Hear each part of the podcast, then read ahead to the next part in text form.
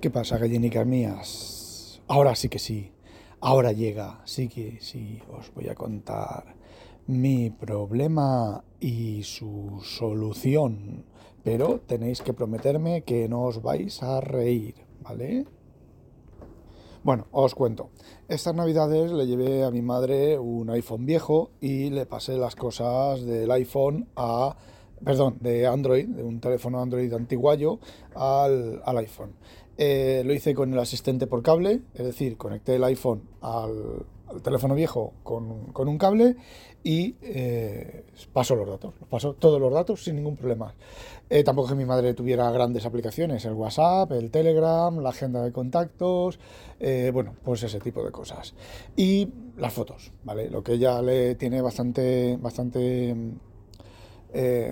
amor es a sus fotos, a sus 3000 y pico fotos, y le pasé las fotos, pero resulta que el asistente del cable pues no pasó todas las fotos, solo pasó las fotos que tenía en local y no las que tenía en la nube de Google. O sea, tenía en local 1000 y algunas fotos, que son las últimas que he hecho con el teléfono este, y las 2000 y pico anteriores pues las tenía en la nube. De hecho, las tenía en la nube porque son fotos que le metí yo desde aquí. Cada vez que cambia de teléfono, pues yo me traigo el teléfono hasta este penúltimo. Yo me traigo hasta este último. Yo me traigo las fotos aquí a Holanda. Entro en su cuenta porque yo tengo controlada su cuenta, ¿vale? Porque ya no es capaz de hacer esas cosas. Ahora os cuento una anécdota. En su cuenta y le subí las fotos a la nube, ¿vale? Y en el teléfono ya las ve, si toca alguna foto se le baja y la ve, pero no se le bajaron. Bueno, pues esas fotos no se le pasó al iPhone. Yo a mi madre la tengo como una niña en familia, como una niña de 10 años, y así cualquier trapacería que pueda hacer con el teléfono, pues a mí me pide permiso antes. Por ejemplo, hacer una compra o lo que sea, pues que es el miedo que tiene ella de que le roben dinero del teléfono o le roben el teléfono y le hagan comprar desde el teléfono y demás. De esta manera, pues aparte de que el iPhone es bastante más seguro que un Android mierdoso, pues cualquier petición de compra, cualquier cosa, incluso la localización, la tengo localizada, se lo pregunté y me dijo que sí. Que así, a ver, sé dónde está también, por si hay algún problema o lo que sea. Bueno, pues la anécdota es que, bueno, no, el problema es que me traje el teléfono que tenía, pensando que no se habían pasado todas las fotos. Luego descubrí que las fotos estaban en la nube y, bueno, pues teniendo su teléfono yo aquí, no necesito de mamá, vas a recibir un SMS, dime el número que te sale, porque aquí es donde viene la anécdota, ¿vale?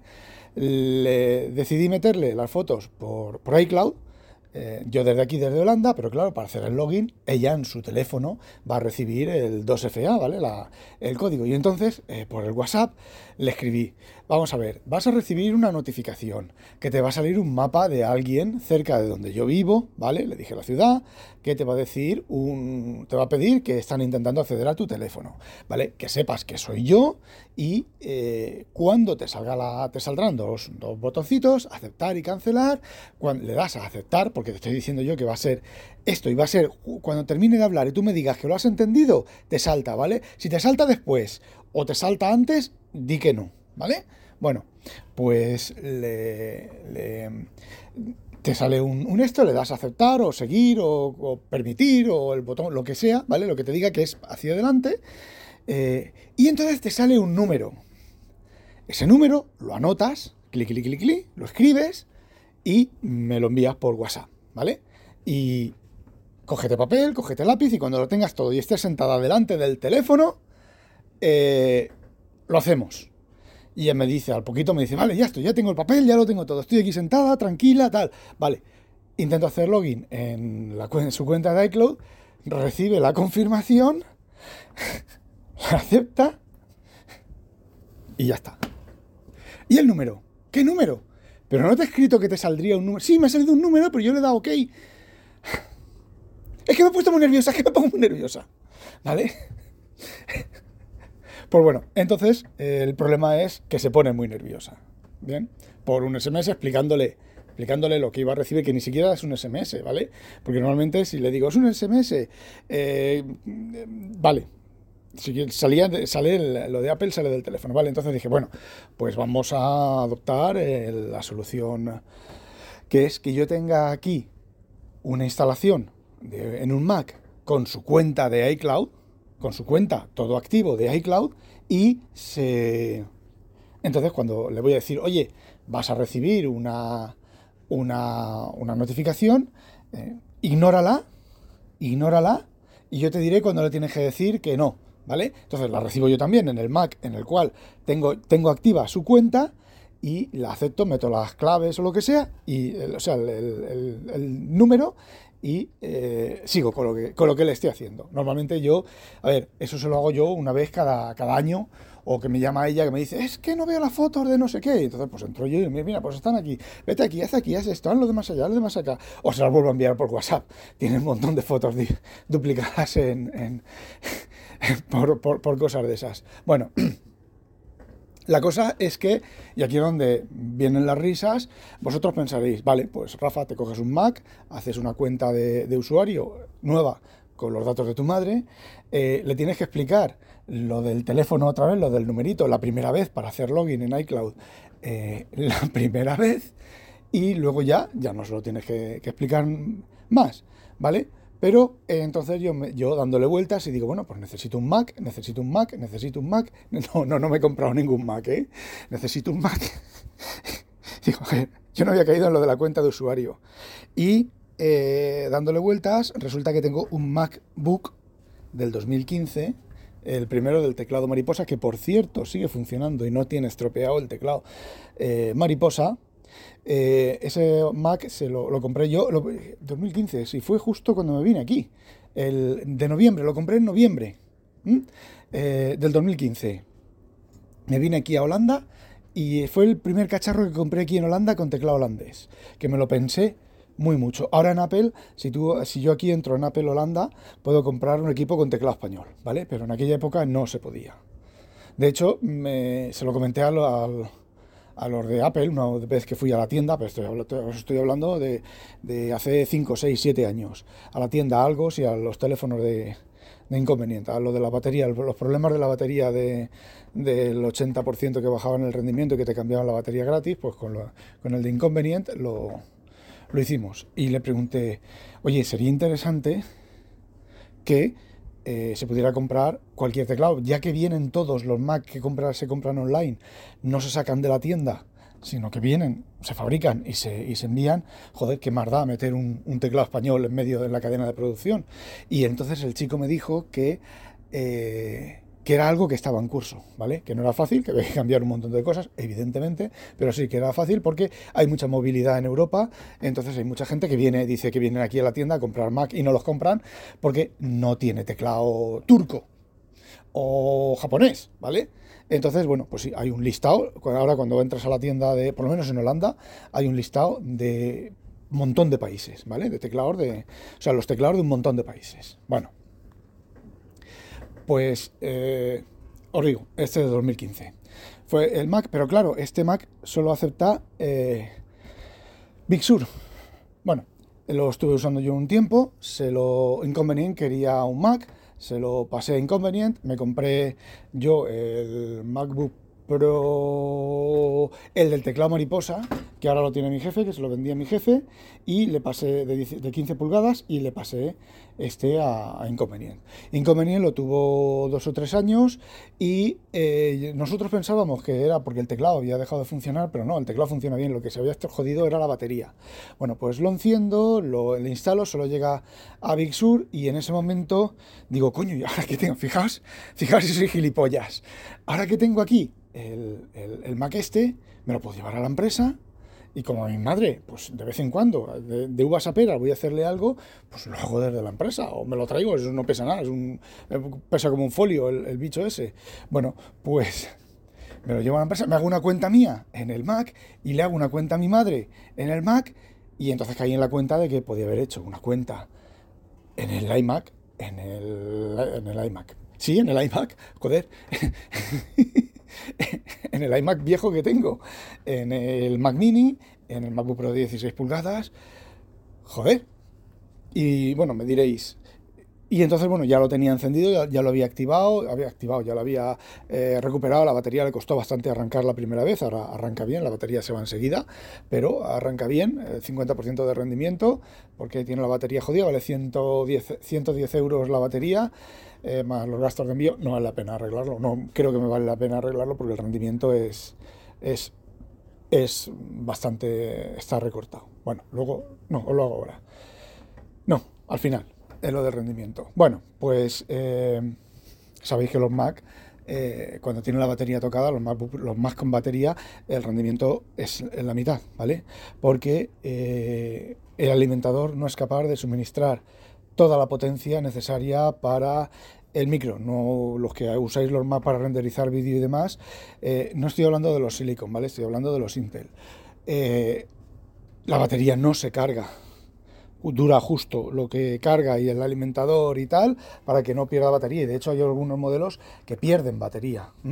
Lo tienes al alimentador, lo pones a hacer un renderizado y depende de lo que dure el renderizado, se te queda sin batería, enchufado al cargador, ¿vale? En los últimos modelos creo que ya tiene el cargador suficiente potencia. Bueno, pues instalo todo esto. Como solo llega a Big Sur, pues me tocó bajar esto de la seguridad, de la alta seguridad de iCloud, no me acuerdo. Bueno, pues un checkbox en otro Mac, lo desactivo y ya está, ¿vale? Y a funcionar. Le metí la nube en mi cuenta, le metí una versión reducida del DevonThink, quiere decir, el DevonThink normal, pero solamente tiene 3 bases de datos, la bandeja de entrada global, la de los feeds y la de los scraps, y no tiene más bases de datos, aunque el disco duro es de 512, ¿vale? Que habrían más bases de datos, pero claro, 8 GB de RAM no, ¿vale? No ya en Big Sur, os digo ya, no ya en Sodoma y Gomorra. Bueno, pues la cosa es que lo monto todo eso y le subo las fotos y ya está. Fui a Google, ya no necesitaba el teléfono de ella, pero lo sigo teniendo aquí, lo he guardado. Tiene la pantalla rota, es un teléfono que, bueno, si hablamos de rendimiento del Mac ni os digo ya del teléfono ¿vale? Que tiene que son 4 años y es un Android, Android de gama baja, 120 euros creo que le costó. Bueno, pues, ¿qué estaba diciendo? Así, y me diréis, ¿por qué no sube las fotos? Bueno, fui al Takeout de Google, me bajé solamente las fotos, te las baja con un navegador web y todo para haciendo clic sobre las fotos y las vas viendo, otra cosa que también he guardado en el NAS. Y me diréis, ¿y por qué simplemente no haces el Takeout, coges las fotos y las subes a iCloud Drive desde el navegador web? Que te va a costar, bueno, pues creo que eran 2 gigas, menos de 2 gigas de fotos. Pues vale, pero es que subiéndolas así parece ser que no se guardan los álbumes ni nada, y si lo haces desde una importación de la aplicación de fotos del Mac, se suben los álbumes, las fechas, los metadatos y todo, así que bueno, pues lo quise hacer con el Mac y aparte ya aproveché para tener la cuenta esa que tengo ahí, que bueno, pues si en algún momento hace falta, pues ahí está en el Mac para recibir las configuraciones, el 2FA o para hacer alguna tarea que requiera hacer. Pues ahí tengo el iCloud de mi madre, que está en familia, y bueno, pues enviarle ficheros o recibir el correo, mirarle el correo, porque no sabe leer un correo, no quiere saber leer un correo, ¿vale? Porque la tía es espabilada, ¿vale? La tía es lista. Lo que pasa que, bueno, pues como os comenté de la anécdota de lo del código por el mensaje en el teléfono, pues es muy miedosa de estas cosas, pero la tía es lista, yo cuando le expliqué el concepto, las diferencias del Android, el Android que ella tiene, los botones están arriba, en el iPhone están abajo, digo, me dice, miraba arriba y dice, ¿dónde están los botones? Pues mira abajo. ¿Cómo vuelvo para atrás? Y digo, pues para volver para atrás es desde el borde de la pantalla, así ya, pero en esta otra aplicación, ¿cómo vuelves para atrás? Espérate, déjame que piense, ¿cómo vuelves para atrás en el WhatsApp? Ah, con el WhatsApp vuelvo para atrás. Haciendo así desde el borde, pues como vuelve atrás aquí. Ah, pues haciendo desde aquí como el borde. A ver, no es tonta, ¿vale? Lo que pasa que ella sola se pone súper nerviosa, la tienes que guiar. Como me imagino que pasará con la mayoría de las madres de 70 y muchos años, como es la mía, ¿vale? Bueno, pues así estamos. Y entonces, aquí acaba la anécdota con mi madre, lo que os tenéis que reír, y entonces ahora llega el open source y pues, bueno, dije, ¿cómo tenía que bajar la seguridad del iCloud para poder funcionar en Big Sur? Me dije, bueno, ¿y si pruebo esto del OpenCore Legacy Patcher, que la gente dice que funciona muy bien y que tal y cual y que, oye, por lo mismo me puedo poner el Sodoma y Gomorra y oye, puedo volver a activar la seguridad esta y tengo parches de seguridad y lo tengo todo en el Mac, que no es solo lo del iCloud, ¿vale? Porque ya sabéis que Apple soporta el sistema operativo actual, el anterior con parches de seguridad y bugs relativamente importantes, y el anterior solamente los fallos de seguridad más flagrantes. Bueno, pues el Big Sur es ya 4 versiones, creo que es hacia atrás.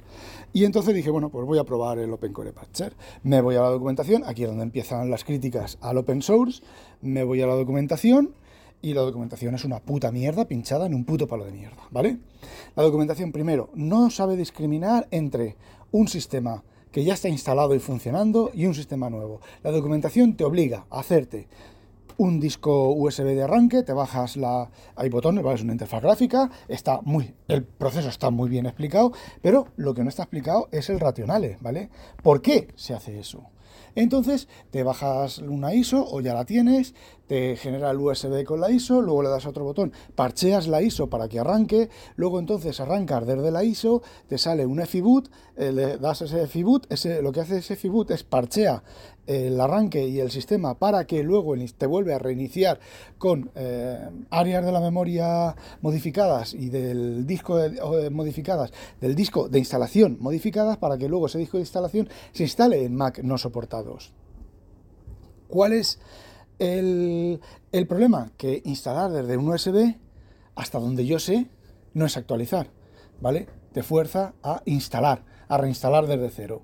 A lo mejor me equivoco, ¿vale? En las últimas versiones te permite actualizar un sistema existente, ¿vale? La opción de actualizar un sistema ejecutable ya corriendo, pues no está, pero no está documentada. Ahí es donde falla la documentación, donde no explican eso. Pero yo me dije, vamos a ver, si puedo parchear en el instalador y después de ejecutar en el instalador tengo que parchear el sistema operativo otra vez, tengo que reiniciar, repetir lo mismo que hice con el instalador, y una vez que reinicie tengo que parchear el kernel, las opciones del kernel con el siguiente botón de la interfaz gráfica, ¿por qué putos cojones no parcheo primero el sistema operativo que ya tengo instalado? Me olvido del USB y hago el proceso con el sistema operativo parcheado. ¡Ey! Señores, le das al botón de parchear, te lo parchea, te hace, quieres reiniciar, reinicias, te sale el EFI, ¿vale? El arranque del EFI, seleccionas el EFI, se vuelve a reiniciar y te arranca el sistema operativo parcheado. A los 2 minutos, ¡ping!, actualización disponible, la última versión de macOS Sonoma y Gomorra. Instalas la versión de macOS, tarda lo que no está escrito, ¿vale? Y una vez que se ha hecho la instalación, te arranca el sistema, hace cosas raras, ¿vale? Este arranque hace cosas raras. Por ejemplo, en mi caso, en mi equipo en concreto, tienes que mirar antes si tu equipo está soportado, ¿vale? Porque si no está soportado, pero hay equipos de 2012 soportados, este es del 2015, de 2012 y de antes. Entonces, si el equipo no está soportado, si el equipo está soportado, haces el proceso que os he dicho, ¿vale? Haces la instalación tarda un montón, parece que se queda pillada, se reinicia y dices, vaya, pues no se ha instalado, ¿vale? De repente se cierra, se vuelve a reiniciar, hay una opción que tienes que elegir tu cuenta de usuario, meter la contraseña y dices, no se ha instalado, ¿vale? No, metes tu cuenta de usuario, la contraseña y se vuelve a reiniciar y se termina de instalar el sistema operativo, se instala todo bien. En mi caso, problemas, la pantalla es minúscula y el wifi no funciona, ¿vale? Entonces es cuando vuelves a ejecutar otra vez el programa este que os digo, que es una interfaz gráfica, le dices parchear el kernel, parchea el kernel, vuelve a reiniciar y entonces arranca funcional, exactamente igual que lo tenías, todo funcionando. ¿Cuál es el inconveniente? Que en el proceso de instalación el programa este que os digo lo elimina, con lo cual tienes que tenerlo en un USB, en algún otro sitio, o volvértelo a bajar, pero en mi caso no tenía wifi, ¿vale? Lo tienes que poner en un USB, que eso tampoco está en la documentación,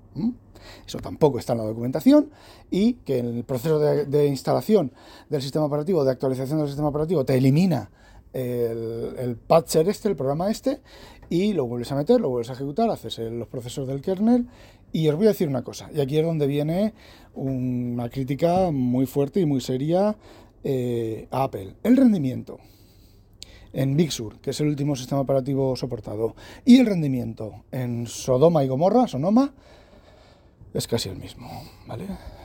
Sonoma tarda un poco más a arrancar, bueno, tarda bastante más a arrancar, pero una vez que ha arrancado, el rendimiento es prácticamente el mismo. No he cronometrado, no he hecho nada, pero el DevonThink tardan, las aplicaciones tardan bastante más a arrancar.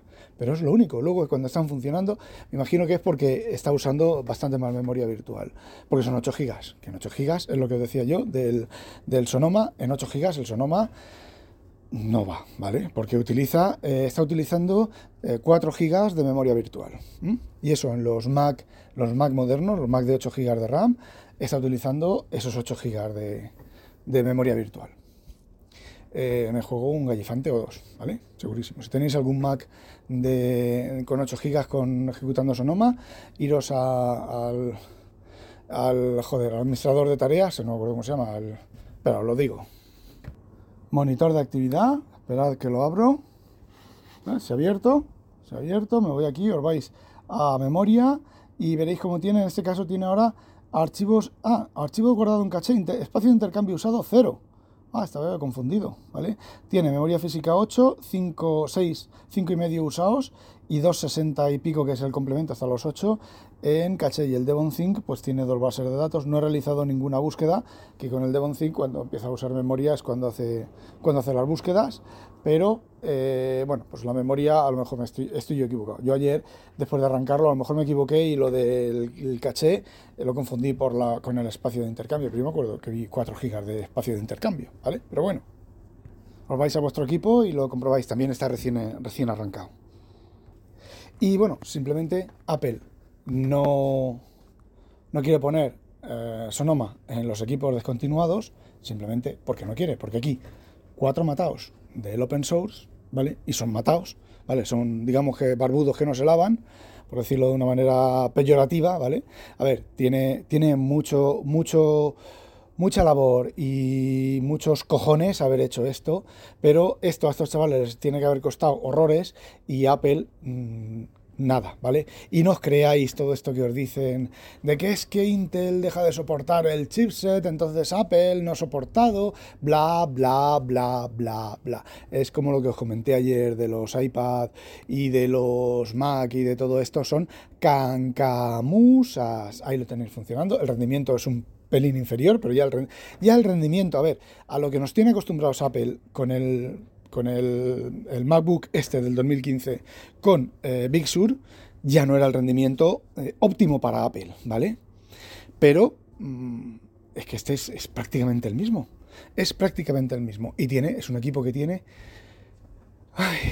8 años, tampoco tiene tantos años, ¿vale? Y esto funciona para todos los Intel, ¿eh? Y teniendo el sistema ya instalado, no hace falta ni USB de instalación, ni piticos de boina, ni nada de nada, ¿vale?